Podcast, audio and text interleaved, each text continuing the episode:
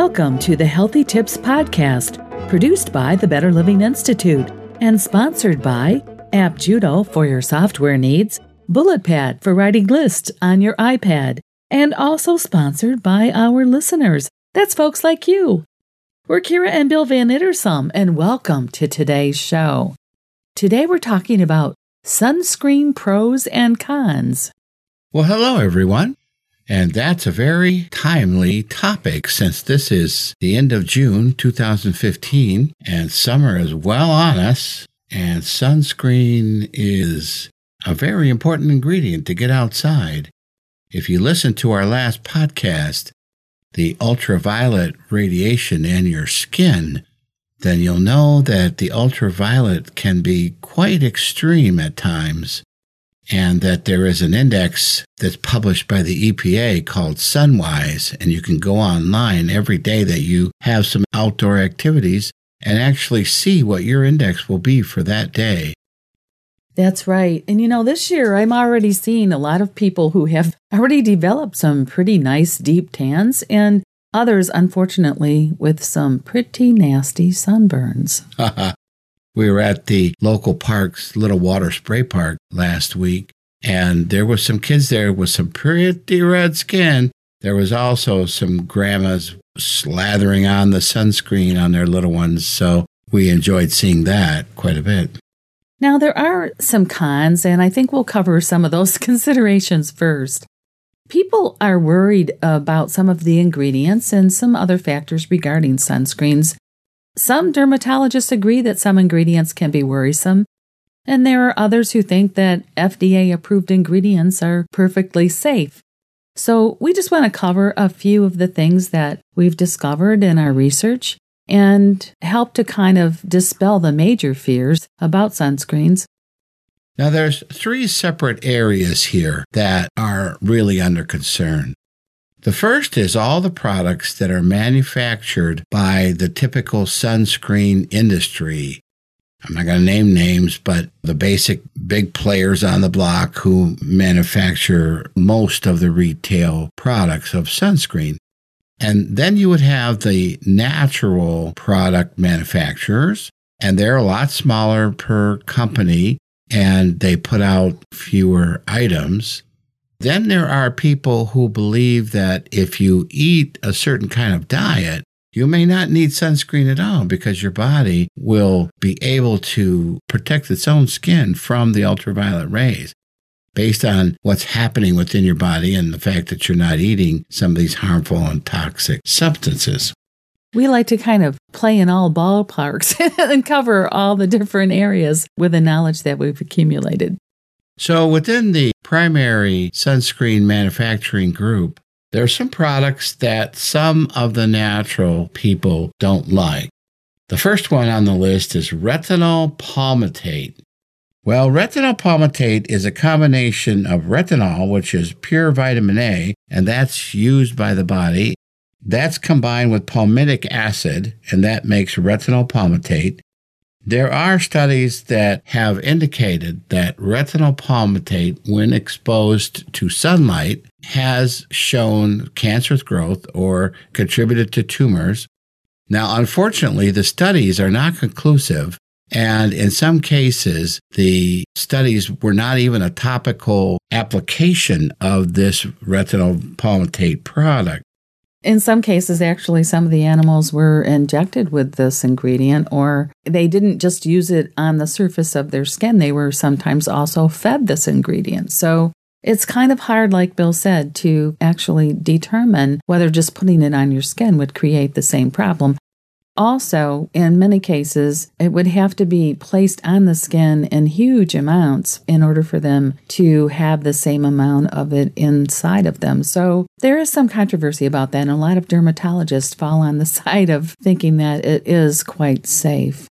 Many skincare product suppliers also have used this in their lotions for many, many years, just to help treat the skin and keep it younger looking and supple, not even thinking about the sunburn issue or the blocking of ultralight issue.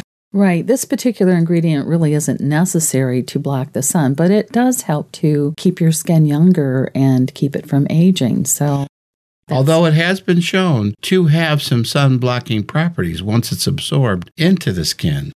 This is, again, where part of the controversy comes out. It is readily absorbed.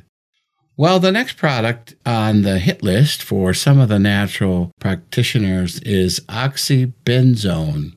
This is a product that helps get the sunscreen to fall deeper into your layers of skin. There are some reports that link oxybenzone to interact with your hormones and interact with some of the other chemicals within the skin and possibly even cause D N A damage. But again, the reports are not conclusive. There hasn't been enough study to really totally prove that, yes, damage results, yes, D N A damage results in particular, and yes, hormone damage can lead to cancerous cell creation. So again, that's something that if you're in a very allergic position with your own skin, you may be wanting to seek products out that don't contain retinol palmitate, that don't contain oxybenzone. Right. Now, another area of concern with sunscreens is what are being called nanoparticles. These nanoparticles that are in sunscreens are in what we call mineral sunscreens. These are physical barriers to the harmful U V rays, and the most effective blocking minerals are zinc oxide and titanium dioxide that are ground down to these tiny little particles. And some people are concerned that these particles may actually be so small that they can enter the body, causing some health problems. Right. You know, in the past, they actually were larger, kind of almost like baby rash ointment, you know, think Desitin or whatever. And you put it on your baby, and then you put a nice diaper on them. And of course, nobody sees that big white chalky stuff. But nobody wanted that big white chalky stuff on them when they went out in the sun. So, wait, what to do, what to do? Unless you were the lifeguard, you always wore it on your nose to oh, protect absolutely. Yourself. But somehow science figured out how to grind it finer and finer and finer. And then, voila, nanoparticles.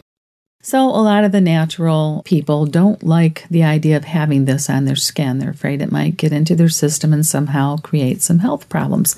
This is an area of concern, but studies have shown that these particles don't actually get in through the skin, and the F D A tends to agree with those studies. So these products don't have to even list on their labels that they contain these nanoparticles. But again, you could buy a fully what we would call natural product. They would not have nanoparticles at all. However, it would be a lot chalkier, and it would be a lot more like a zinc oxide type product, like, again, a diaper ointment. And that's a perfectly wonderful sunscreen, but it's not going to be like hidden looking, you know, or pure skin looking when you put it on. Mm-hmm. There's also the concern that sunscreens may break down. We don't really know what would happen to them if they do break down. So people have that concern also. And, of course, some of the chemicals that have been added to sunscreens, in addition to the oils and things that emulsify them, are chemicals that help keep them from breaking down. These can be on a lot of different people's healthy hit list, if you will. Exactly. And some so. people have a lot of allergies. This can be a great concern to them, especially when you're talking about children. We need to be very concerned about the kinds of things that are included. We're going to take a quick break to thank our sponsor. And when we come back, we're going to talk about the S P F sunscreen rating. So we'll be back in a sec. Time to thank one of our sponsors. Today's show is sponsored by BulletPad, the fun and intuitive app for writing outlines and organizing your thoughts on your iPad. With BulletPad, you can quickly create a hierarchical list of bullet points, giving structure to your great ideas. BulletPad is an outstanding tool for writers, thinkers, and folks like you. Begin organizing today. Get BulletPad for free. Just go to the App Store on your iPad and search for BulletPad. And we're back.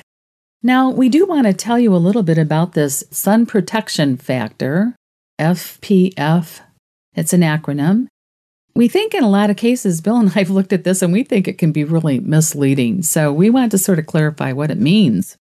I read that Sun protection factor means you should have whatever number that is times the time that it takes you for your skin to normally turn red. So for example, if it takes your skin ten minutes to turn red in the sun and you put on an S P F fifteen protection lotion, then you would have fifteen times that ten minutes before your skin would turn red.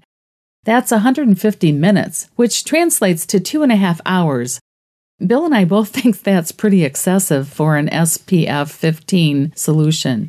That's a long time to be in the sun without turning red or without reapplying your sun lotion. You want to make sure that you're also looking at the ultraviolet index or the U V index that can be found at the Sunwise website, because one thing that the S P F doesn't tell you is that that's at U V index three or U V index five. Exactly. So if you're in the middle of the summer, even if you're in southeast Michigan, your U V index is nine most of the days, right, if it's a sunny day. If you're in Texas, it's U V eleven. So the intensity of the sun alone will make this sort of nil and void, I think. Another thing is, say for example, it's F P F fifty. That would be eight and a half hours. Can you imagine putting on a sunscreen, going out in the hottest sun, the most intense time of the day, going for eight and a half hours without worrying about your skin? So we think this is just ludicrous, the way they've explained this S P F. There's a better way to see it, we think. So the way that S P F has been tested by dermatologists is that S P F fifteen protects against ninety-three percent of the U V B rays. So again, if you correlate this with the U V index and the intensity of those rays, you can then get a better idea of how much protection you need and at what time of the day. So an S P F thirty protects against ninety-seven percent of U V B rays, and an S P F fifty will protect against ninety-eight percent of U V B rays. Now, that's another curious thing, because over the years, the manufacturers have kind of wanted to ratchet us up as a customer and buy a fifty because we really want to protect our families, right? And we really want to treat our children the best. So we'll pay the extra money for the fifty. But look at it. If you're getting one percent more protection, is it really worth that extra money? And of course, these days, some of the manufacturers, not all of them, some of them are actually promoting an S P F seventy. Well, in the new language from the F D A, they're not even going to allow manufacturers to say S P F seventy, but that language has not yet been adopted, and so some manufacturers are still saying it. You know, these numbers don't really translate to what's true about the product. As Bill said, you're getting one percent better coverage with the S P F fifty. It's going to be very hard to prove any more coverage than that. So most dermatologists are actually recommending to stay with S P F thirty plus. That's the normal way that it's presented on the package, and that that is about as much as you're really going to get out of a product, and it's really wasting your money to pay for something more. Now, the truth of the entire matter is that you should wear a fairly thick covering of any of the sunscreens that you should put on. You know, don't skimp when you're putting it on, and pretty much lather it on or use it right out of a bottle or right out of a tube. Try not to use the spray products. There's various reasons why they're not effective. One, of course, is they don't lay down enough coverage at any one time. Another reason is that children tend to squirm a lot when you're putting it on them, so the sprays can get in their eyes or they can be inhaled by them. None of the dermatologists think that that's a good idea. Right. Now we've covered pretty much the cons about sunscreens. We want to get into what the pros are. That's right, Kira. We are going to talk about the pros. But first, we need to take a quick break for our second sponsor. And when we come back, we'll talk all about the pros of sunscreen, of which there are many. So we'll be right back. Also sponsoring our show today is AppJudo, your complete web and mobile application development service. AppJudo uses the best technologies and computer science principles to build attractive and intuitive user interfaces that your customers will easily understand and love to use, whether you want to design and build a new app or refactor and redesign an existing app. AppJudo can help make your project a success. Visit AppJudo today at w w w dot app judo dot com. And we're back.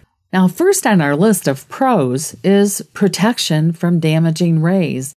This has actually been proven. It is protection against U V rays, particularly against sunburn. This is critical in preventing skin cancer. Sunscreens have been proven to reduce the risk of skin cancer, primarily because they block the U V rays and they do prevent sunburn. So if you want to see how effective sunscreens are, go onto Google and look for sunburn images as far as a category, and you will see quite a bit of different sunburns, and you will see where people have actually written on their body and spelled words out that stay light-colored skin with the rest of the surrounding areas being very red and very angrily burned. And what they've done is they've applied these letters by using sunscreen. So that helps to show you how effective the sunscreen is.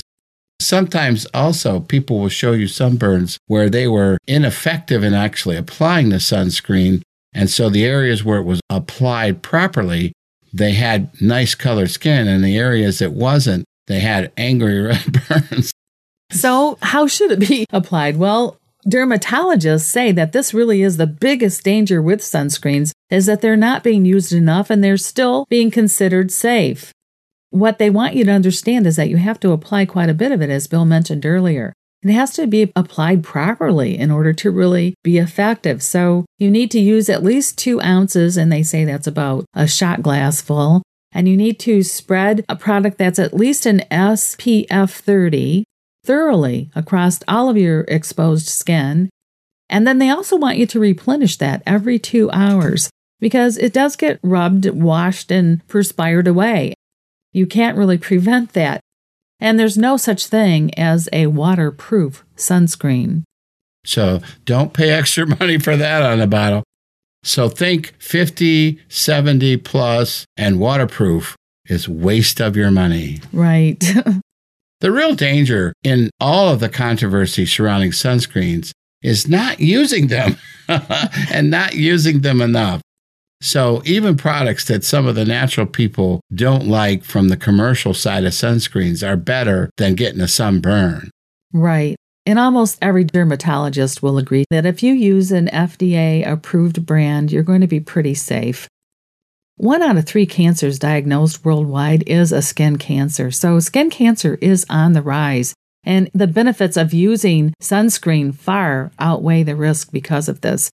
Up to ninety-five percent of melanomas are caused by excessive sun damage. Sunscreens have been proven to help a lot. And just one really bad sunburn when you're a child could lead to skin cancer fifty years later. So do we really want to set that time bomb ticking in our body? I don't think so. And why do you want your little kids to be burnt? It's so painful. Absolutely. And it can happen so quickly. There are some sunscreen watchdog companies out there that will kind of lead you towards some of what they feel are the safest products to use. And you can just Google sunscreen watchdogs and read some of that information if you have some real concerns about it. Here's what we do in our family. We use an S P F thirty sunscreen. This is the most recommended by dermatologists. And we stay out of the most intense U V sun rays. We just don't go out there when it's that bad. And when we do have to go out, we wear sunglasses and we also cover up. And of course, as Bill mentioned earlier, it's also important what you eat. We try to eat healthy whole foods, and we use good oils, including olive oil and organic coconut oil in our cooking. And we also take a vitamin D tablet daily to help us. If you're covering your skin up in the sun and you're concerned that you won't be producing enough vitamin D, you can always ask your doctor if you think that's a concern. We do, and we take it on a daily basis. So there you have it with the pros and cons of sunscreen. We hope that you've gotten enough information to alleviate some of your fears and to strengthen your resolve to at least put it on your little ones if they're out in the middle of the day. Some areas we don't recommend you even being out in the middle of the day, as Kira said. But when they are out, we're hoping that you'll use it on them, and we're also hoping that you'll use it on yourself. And I think that's about the end of our discussion on sunscreens for now. That's right, Kira. Before we leave, though, we do want to say that we're not healthcare providers, and nothing that we say here should really be misconstrued as medical advice. It's not meant to treat, diagnose, or prescribe anything. Everything that we share here is our own opinions, and it's based on our personal research and our experimentation. So that is our show for today. Bill and I want to thank you for listening to the Healthy Tips Podcast. To subscribe to our show, go to iTunes Podcast and look for Better Living Institute, the Healthy Tips Podcast. There you'll also find all of the podcasts produced by the Better Living Institute. The Book Talk Podcast, the Love Stories Podcast, the Happy Kids Podcast, the Happiness Experience Podcast, and today's podcast, the Healthy Tips Podcast. At the Better Living Institute, we're creating health, wealth, and happiness, one loving conversation at a time. You can also find our podcast and view all of the great stories, photos, and links that we post by visiting our website at w w w dot better living institute dot com. While there, please go to our contact page and leave us a comment. Kira and I encourage you to send us some feedback, and also let us know if you have an interest in a specific health topic. You can also like and message us on Facebook. Just go to w w w dot facebook dot com forward slash Better Living Institute. In addition, our email address is feedback at better living institute dot com. We hope you'll listen again next time, and remember to share our show with your friends and family. This is Kira and Bill Van Ittersum for the Better Living Institute saying, so long for now, everyone.